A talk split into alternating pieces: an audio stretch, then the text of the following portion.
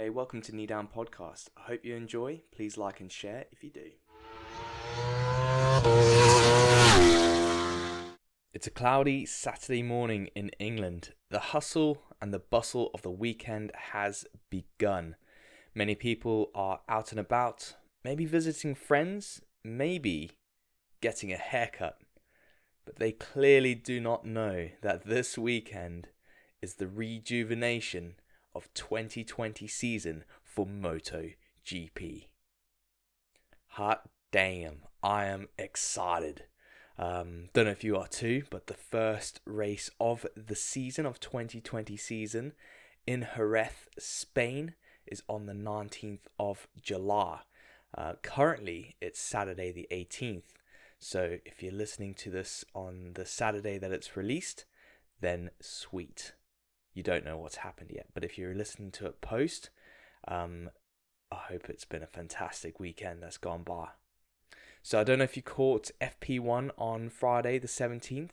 Um, you know, I thought it was going to be one of the biggest learning curve sessions that these riders would have had for such a long time. I mean, the amount of time off that these riders have had has been like it's been unfathomable.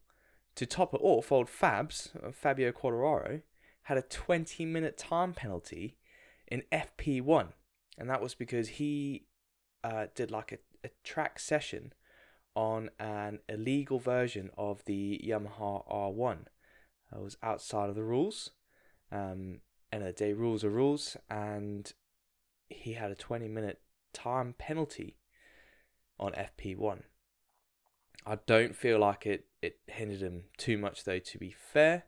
Um, maybe just in the confidence level, because whereas everyone else in the final 10 minutes, they were able to whack a few softs in, and uh, I think they, they were in the 137s, whereas FP1, Fabs didn't really get there, for, and FP2, everyone was sitting at the 138, but they were talking about the temperature of the track, and that was affecting their ability to go a lot faster.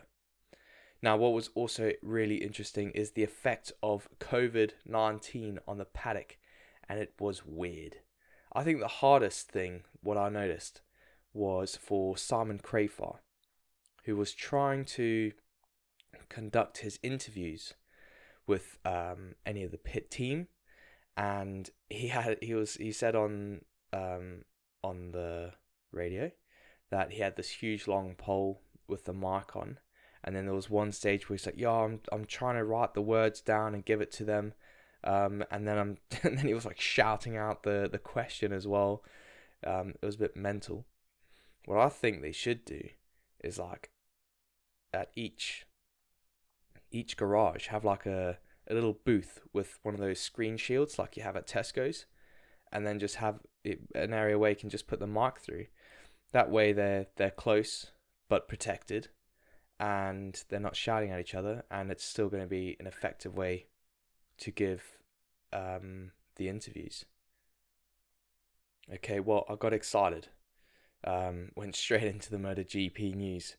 Uh, today, what we're going to do is talk about, we're going to continue the conversation on the MotoGP news and, as I said, the rejuvenation of the 2020 season.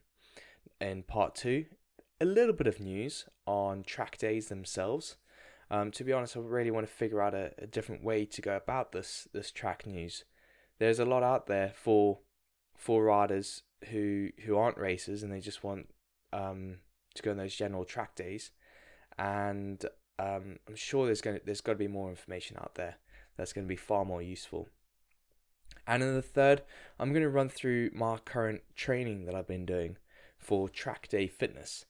Now I've just been running my own training program for me personally, but uh, there were a couple of breakthroughs this week on my week eight, which have been really good, and that's what I want to share so back into part one as we sort of broke into uh, the MotoGP season is here. Uh, in terms of the MotoGP news, we have the first race in Jerez. This is the first of two races at Jerez. It's going to be on the 19th. Um, Moto 3 race is going to be at 10 a.m. This is the UK time. Moto 2 is at 11:20, and the the big dog MotoGP is going to be at 1 p.m. So this is at the Spanish Grand Prix circuit de Jerez. Now, the description is it's a colourful event which draws massive crowds. That's awkward because there are no crowds at the moment, which is which is good. You know, we've got to be safe. Uh, from all over to watch the world's best riders do battle in the sunshine of and Alucia. The Jerez circuit in southern Spain was built in 1986. That's pretty cool.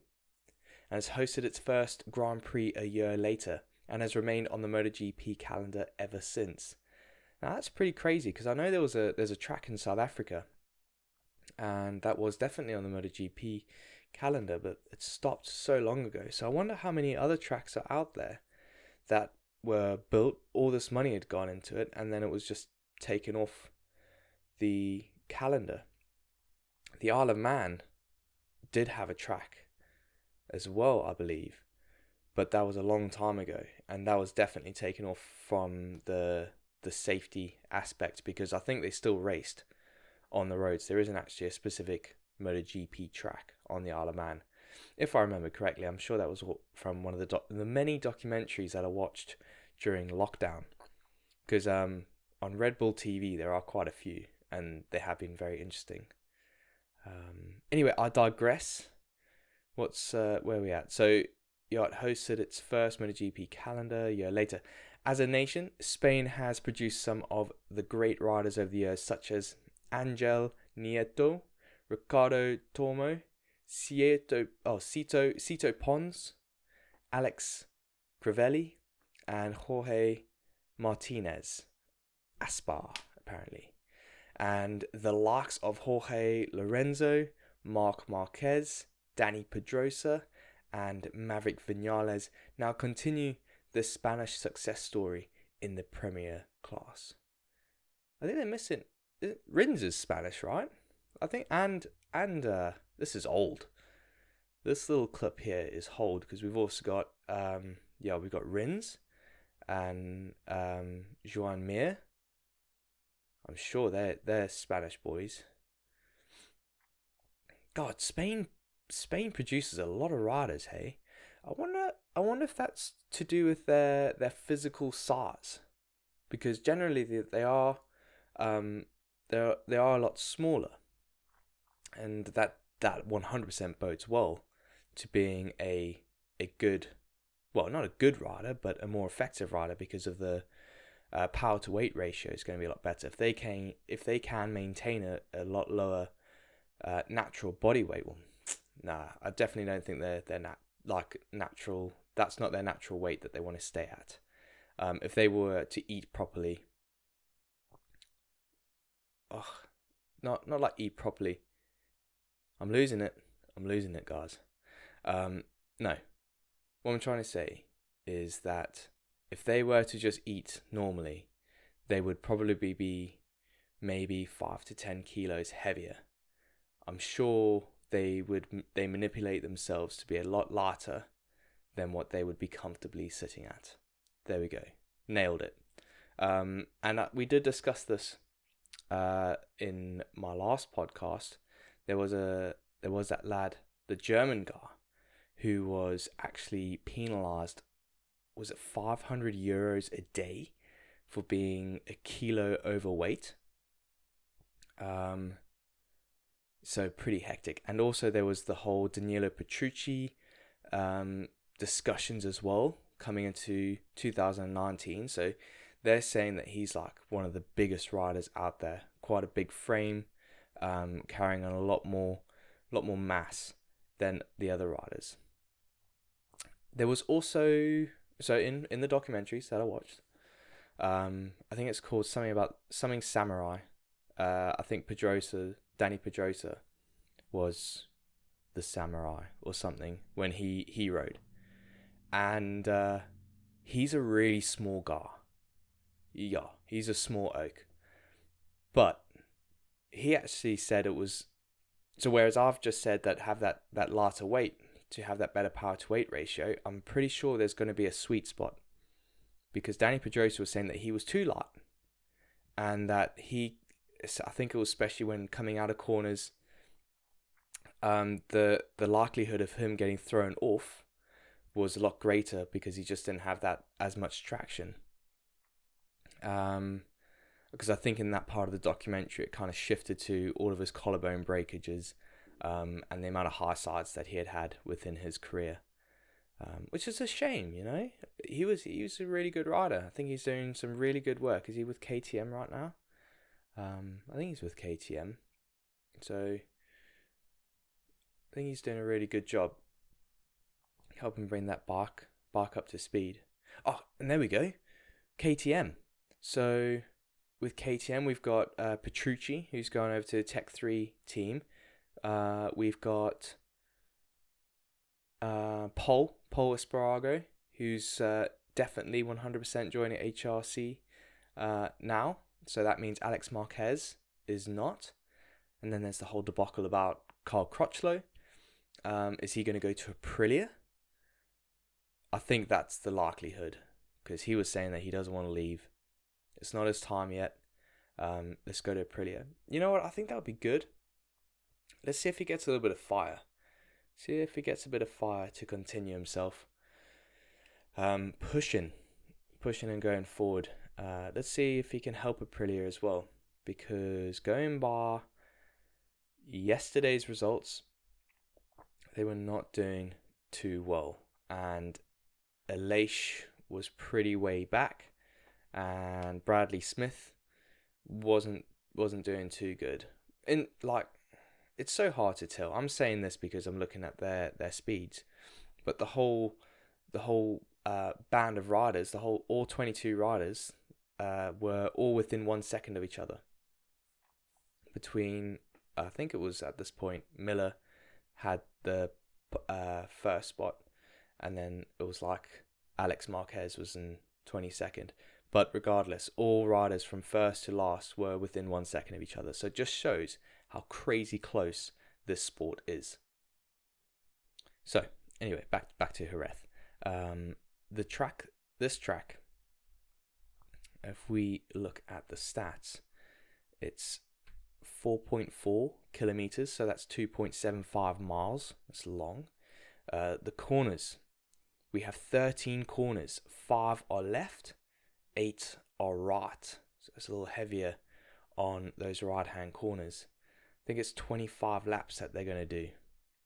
Um, let's have a look. Yeah, MotoGP 25 laps. But I'm pretty sure Fabio's got the record, and, and the stats on the MotoGP website are saying that's Marc Marquez. So that's a little confusing. But anyway, yeah, total distance at 110 kilometers. So they ride 68.8 miles in in a race. That's crazy. I've never actually never actually considered that. So you're pushing yourself for almost 70 miles in this. Uh, the straight was really short though. So they were saying um, that you don't actually have much time in sixth gear. So longest straight is at 607 meters. So it'd be interesting to see as we progress through this uh, short season to see what kind of straights we have, the different different lengths that are out there. It's quite a. It looks like quite a tight circuit. These uh, three sections. Okay, here we go. We've got Grand Prix results for 2019. So Marquez won. Um, Alex Rins came second, and Vinales was third. Interesting, good old Valley, Valentino Rossi's had seven wins at the circuit, Marquez at three, and Jorge at three. Most poles was uh, Jorge at five, so he converted, potentially converted three of those wins from five poles. Valentino Rossi, five poles, but seven wins. Um, so he came back on a few, and Pedrosa has had three poles and no wins. Oh, poor dude. Poor dude. Oh, here we go. All time lap record Fabio Quartararo at a 1 minute 36.880. uh, top speed of 164.3 miles per hour. I believe it doesn't actually have the uh, what it is in, but I'm gonna. Get, that's definitely got to be. Oh, that's weird. They have Andrea uh, Iannone in 2015, and they've put it in kilometers. Anyway, these guys must be in miles. So yeah, old Fabs, he smashed it. 136. 136. Oh, okay, so the Marc Marquez one at 138, that was a, a best race lap time. Now they were in FP2, they were sitting at a 138 pace. I don't know. It was I don't think it was this close to a 137. Um but it was it was definitely they were all in a 138. So I think when they talk about, you know, testing that race race pace, FP1 FP1 isn't the great predictor. It must be FP2, FP3, FP4. I think that's that's also another thing about getting into MotoGP. is it's you know it's it's understanding the the tactics of what you need to be doing through each each training session, each um, free practice. But what I do know is that in terms of qualifying, they take the combined results between FP1 and FP2. Um, now, like yesterday, all top 10 riders were in like the, the 137s, I think. Brad Binder was on there, by the way. He was uh, 10th. Good old Brad, Brad Binder, South Africa, repping at brew. Um, he's doing really well. So it's his first time out there. Um, oh God, I hope he does well. Hope he does well. Full factory KTM team. Yeah, so they take the combined from FP1 and FP2, and that's going to create the the separation between uh, Q1 and Q2. Those top 10 from the combined stats will be in Q2, and then the remainder of the riders will fight it out in Q1. The top two riders of Q1 then join Q2. Within Q2, you then are going to find out who's going to basically be the first 12 riders out there. So that's where all the awesomeness happens because they're going to be fighting out for that fastest lap time and get pole position and like win something sick as well. I'm pretty sure they get something cool because they always talk about like the cars that like Marquez gets and the watches and stuff. Um, so it definitely pays to to get that pole position. Um, and it was funny when I was watching it yesterday, and they were talking about Fabio Quartararo and how well he did during his uh, rookie season. He he nailed quite a few uh, pole positions. That means he's he's racked up, you know, a few cars, a few watches, whatever it may be. Could be a, a ten grand valued item here, twenty grand valued item there. Now, what would you do in that position? Like, is old Fabs from a wealthy family? Uh, this is his first break. Would you keep all the things? I know he, he looks like um you know he takes care of himself. He said in an interview with that um the the girl from Red Bull who does the she does like the the MotoGP roundup on on YouTube and Red Bull TV. Um, oh, I can't remember her name. Anyway, he said to her, she was asking questions like, "Oh, who would um who would be the model of the the MotoGP sort of family?" Um, now if if it were, I think some might have said Andrea Iannone, which is which is one hundred percent bang on. But then Fabio was like, but Fabio came up a few times as well, some riders, and he also was like, yeah, me. so um, I think he might keep a couple of the items that he won in his uh, in his qualifying, but he also could be a smart young lad. Like I say, he might not be from a wealthy family, might be selling these things and investing. Um, I don't know how expensive it is to live in France. I know when I visited there a few times, it's been hella expensive. We uh we went to me and a friend of mine went to go watch uh, City and Colour in Paris. Um, unfortunately, got cancelled. This was a few years ago. Anyway, we trekked all the way out there. Uh, thankfully, we got to see uh, Harlequins rugby team en route, which was pretty sick. Um, but what happened is yeah, so City and Colour got cancelled, but we arrived, and I was like, oh, you know, French make a good coffee. Let's go get myself a nice cappuccino or flat white or something. I would like a good coffee. Um, anyway, six euros. It was six euros for a coffee. Uh, what did I get? Cafe au lait, s'il vous plaît. Coffee with milk. Um, anyway, it was expensive, and I remember the whole trip being pretty pretty pricey in terms of beers and stuff like that because yeah, City and Colour got cancelled, so had to had to drink the beers. Uh, yeah, once again, digress. Back to MotoGP. I think we pretty much summed it up there. Fabio um, did quite well last year. Let's see if he can improve. He had that penalty as well, FP1. Oh, that's it. Are you on the uh, fantasy team? MotoGP fantasy. So I've okay, just going back through it. Um, I've got unlimited trades remaining apparently. I've got remaining salary of a hundred grand, and I got a team value of fourteen point nine million dollars. Um, I've got Marquez, cost me five point six. Alex Rins for 3 Millerin. So they're my gold riders. And then I chose Suzuki as my factory. And then silver riders, we have Aleix Espargaro because he was 1.6 mil, and Jack Miller because, uh, yeah, I like Jack Miller. And that's it.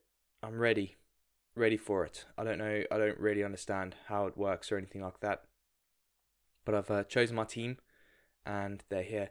I'm pretty sure I set up like a little group. Um, so if you look at the Track Day Fitness Instagram, there is a post on on what my group is. Um, I think it's to, you know, it's quite cool. It's to bring a new little element to it. Uh, like I've put Aleix in there. I've never really followed Aleix as a rider, but uh, because I've now chosen him as one of my my teams, then I think I'll follow him a bit more, which I think is quite cool. It makes you a little bit more involved in the sport as well, not just following your your favorite rider. So what have I put? Yeah, so it's in in my track day fitness and it's uh it's free. Oh, I've made a TDF league, track day fitness league, and there's a code to join, so unique code. If you want to do it over this, it's uh, ZZLRAMFN. If you missed that, rewind and check it out. And uh, I've put, let's see who has the best foresight. Yeah, let's check that out, hey? So let's put a little bit of uh, uh, our foresight now on who is going to win. What are the results going to be for Jerez number one? Now my money's on Marc. That's Marc Marc Marquez for first. Uh, second place, Vinales. Third place, Fab. Fabio Quartararo. And fourth place, Alex Rins, followed by fifth, Jack Miller. Do you have a MotoGP fantasy team? Get on this. I think it'll be good. It'll be good fun.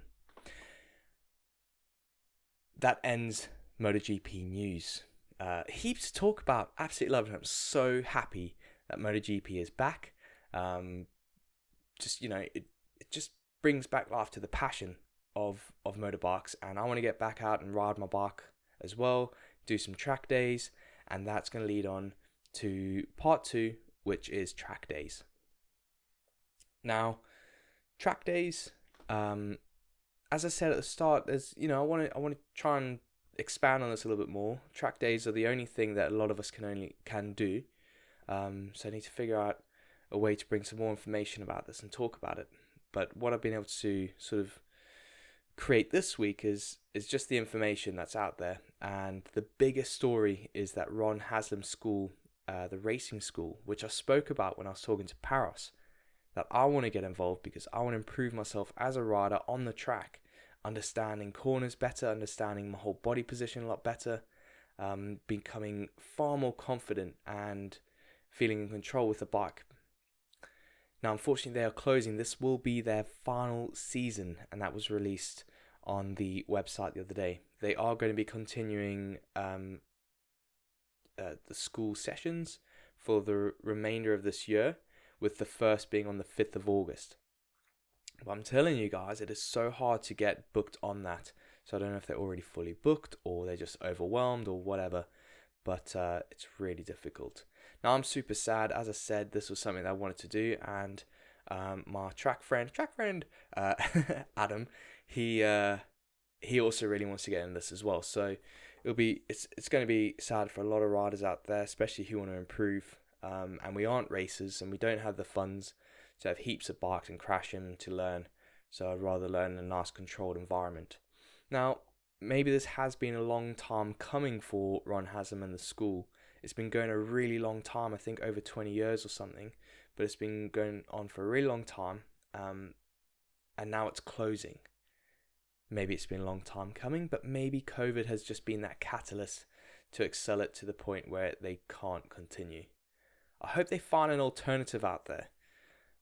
There, there's a lot of passion out there for motorbikes, for track days, um, as I've found from from the fitness aspect, I'm trying to help track riders from their fitness aspect, and uh, people are interested. People spend a lot of money on their motorbikes. They go on these track days, which aren't cheap. We do want to be better when we go to the track, because there there are other riders out there who want to be safe, but we also want to be um, want to be good. Want to be damn good, son. Now, regardless, I hope I can get a session before they close um, and at least give them give them some some money going to towards maybe something in the future. Now, in terms of track days, uh, now MSV track days, now they are fully booked up until the 10th of August. Now that's at present today, 18th of July 2020. No limits. Their closest available date is the 25th of July. Um, which is sooner, but it's at Lydden Hill. I've no familiarity with Lydden Hill, so I don't know if it's just not as a good track. Maybe, maybe that's why it's not booked. Um, it's a Saturday, so I would have thought it'd be booked. I mean, that's one gripe, I suppose. MSV track days and all the track days, they're always on a weekday. Now, that means you have to take a day off work to go to go do it. I mean, it's fun. It's just a bit of a nuisance, hey. If you're self-employed, then sweet, you can maybe jimmy it. But again, you're you're taking away a day that you're potentially going to have customers. Um, oh man, it's so difficult, so difficult. I'd rather weekends though. I'd rather have a full weekend, ride on Saturday, blitz it, rest on Sunday. As opposed to taking days off during the week. But you know, gotta do what you gotta do that ends uh, part two. See, it's so small, it's so short. See if I can expand on this. If you have any ideas, please uh, drop me a message. Send it Track Day Fitness on my Instagram or on the, the Facebook page. Um, give me a give me some ideas, but you know, I'll I'll think of something too. Now let's talk about fitness. This is part three, Track Day Fitness. Now my current experience in the last eight weeks here we go. Got a WhatsApp message. Now, my experience in the last eight weeks, that's what I want to talk about. Uh, I've written a, a program uh, to support me while I'm at home and to improve my, my fitness. This, this program consisted of three bodyweight exercises per week, sorry, three bodyweight sessions a week, and two running sessions a week. On Monday, now this I think this has been the the best thing is I've kept the consistency on the days of what they are. Monday, uh, 5k uh, consistent pace. On Tuesday, body weight routine. Wednesday, rest. Thursday, fartlek interval style uh, running session. Now that is two minutes at a steady pace. One minute. Ah, I really caned it this week. I put a good sprint in for the, the next minute, and then it's a two minute walk. And again, in my walks, I was far more like determined. Um, I wasn't lagging, so that really helped keep me going. Um, then on Friday, body weight session. Saturday, rest podcast. Um, Sunday, body weight. So that's the, the three sessions. I do have supplement exercises and routines as well. So I have the neck routine that I generally do on the Monday and the Wednesday. Now that has been the hardest thing to keep consistent because it's it's and and I know that with the clients that I have had too. Like it's there, it's important. It's just when you're you're doing something when it's a supplemental exercise, you really need to have that routine stuck in place so you actually do it. Um, so keep it up. If you're if you're following any of the programs, just just keep it up, keep that consistency, and keep those days set. Because even on a day that you suffer with motivation, um, you'll be more inclined to do it to get it done. Just take it off. Some days you're going to have the the best energy and the motivation in the world, and when you have those days, take full advantage. Absolutely smash it. Um, other days you might not have the motivation, but don't sit in your bum. Just go do it. Uh, sorry, supplemental exercises, neck routine. Um, try and do it on the Monday, Wednesday, but that varied. Maybe once a week, maybe twice a week, but just try and keep that consistency. It's an important routine to do. We want to keep the neck strong, mobile, flexible. Um, it doesn't want to get overstrained when you actually get on the bike, putting that lid on and having that weight rock around. Then there's also the stretching and the yoga. Um, stretching is so, so freaking important um, and it's so easily neglected. So, again, have a routine if you can put it down.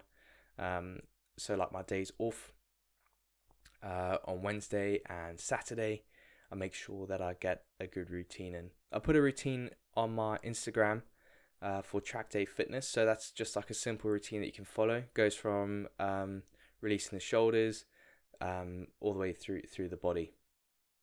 Now it's not the the ultimate stretching plan to do, but it's a nice start. If you can if you can get within that, then it's going to help. Uh, I spoke about it in another podcast, but when you when you stretch, um, it's not like you did when you were doing PE at school, where you literally just just go into the stretch, you hold it for like two seconds, and then you move on, and then you start running around like an idiot. Uh, hold these stretches for ten to 20 seconds to actually get the full um, you want the full benefit from actually stretching it needs to be a minimum of 10 seconds. Uh, and if you're doing 10 seconds definitely repeat it a couple of times. So going to my training it's uh, it was it's week 8 this week which is pretty cool. I'm so glad that i've uh, i've maintained it. And uh, having a program creates that accountability. Um, and that's really what I want to do when I, I do track day fitness um, with my clients. By having a program out there, we have accountability. Uh, we have our programs on uh, a Google spreadsheet as well, so they can enter data. I can see the data. We can adapt the data. It's so sick, brew. But uh, it just it just helps having that platform for you as a client to be able to see, um, and me as the coach to then be able to adjust it appropriately for what goals that we want to achieve And in one of my podcasts, I talked about running technique. Um, I've been getting my my nerd brain on and reading Strength Conditioning for Endurance Athletes by Richard Blagrove. Um, and there's a brilliant section in there around running technique um, and becoming an efficient runner. It's like it's like riding. We need to become a, a more efficient rider. Going going faster doesn't mean you're you're going to be faster on the track. So by going faster, just just whacking the throttle is what I mean. It doesn't mean you're going to be fast on the track. No, you need to have those techniques and skills going around corners, um, knowing when to to taper off on the throttle, putting it on. There's there's so many techniques out there. Body position. Um, how is that body position moving on the bike going to be counter effective or effective? But without being taught these things, you don't know it, hey. Um, so that's one thing with with the from a fitness perspective going through this running technique with Rich Blagrove is we looked at uh, stride, how how you want to be effective with your stride. Where's the foot placement on the ground? We want to be forefoot, uh, mid to forefoot. That's where the connection needs to be. Now, if you do this, you actually find that you, you want to spring that foot off the ground a lot quicker. That is perfect. That is what we want. We want to have less ground contact time. If we have less ground contact time, we're effectively just going to be faster because we're going to the next foot's going to be down, next stride, go, go, go, go. Found that there was a lot more spring in my step when uh, when I started to to input these these techniques, but it wasn't an easy path. You know, Dorothy had a her path to follow, her yellow brick road, nice and easy brew. Um, but there's always a challenge that's going to come up. Sorry, once again, WhatsApp kicking off. Um, but with this, this was my sixth session, and uh, the first five, yo, they sucked. they sucked just because it was so hard to maintain the correct running posture and technique when my body was so used to running like Phoebe from Friends. You know, I wanted to flail, want all the limbs all over the place, but uh, you know, I had to get my Rachel brain on and crack through. I think by going through it and reading it and trying to understand it and then implementing it, um, that was a good drive. But it also it, it helped me to keep going. Um, it is an effective way to run, and it will be beneficial in the end. Now, my breakthrough this week was just the fact that I could feel the change when my body, when my hips wanted to drop and get too low, when my knees started to come in a little bit. So, you know, when they swing into your midline, um, you might find that when you run, you might knee yourself. Now, we don't want that to happen. It's going to cause a lot of issues. Very high risk to injury to your knees if that's happening. Um, pretty sure that's going to be increased if you're going like cross country running because of the uneven surface.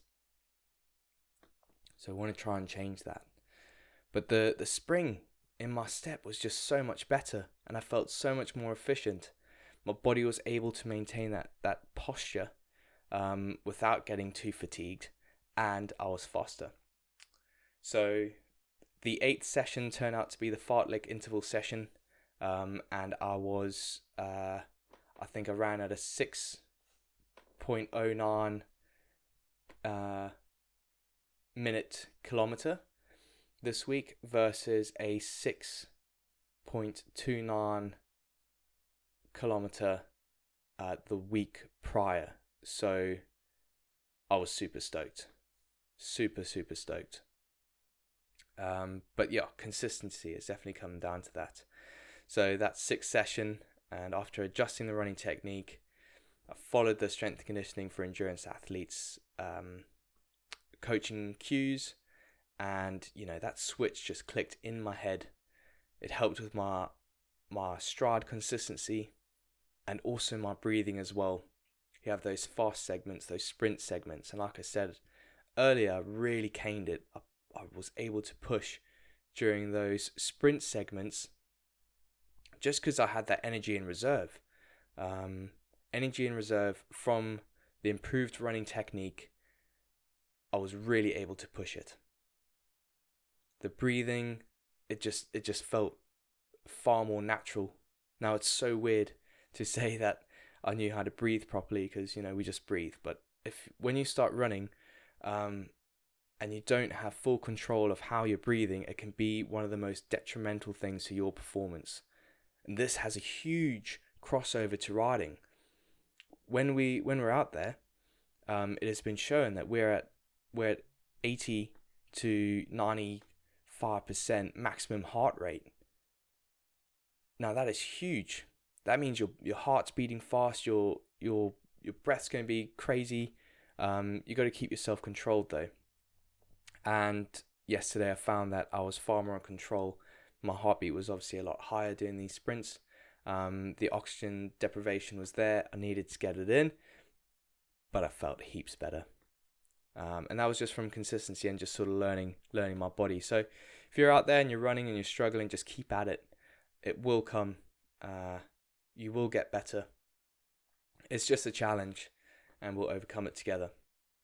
So my next challenge for Track Day Fitness is to help with the assessments that you can do at home to work on your own movement patterns. Now, first of all, I want to start with the overhead squat movement, and you can do this at home. You you you've probably seen a lot CrossFit's huge out there at the moment. So if you're on like uh, Facebook, YouTube, whatever, you'll probably see a video come up with these guys using a broomstick to do movements, and that's something that you can do at home as well. I actually have a, a mop for the kitchen, which uh, I think I'm going to use in my videos. But what will this do? It's going to help RD any flexibility issues that you have, or it's going to help RD any movement control issues that you have. Little things like this can help build up the correct neuromuscular signals, which in turn will help you on the bike. Not because we do some sick, sweet acrobat standing on the bike popping a squat. No, just the fact that you will be more in tune moving with your body and how it responds to what you want it to do or it doing it autonomously. Thank you very much for following Knee Down Podcast. I'll catch you later, and until next time, keep your knees down.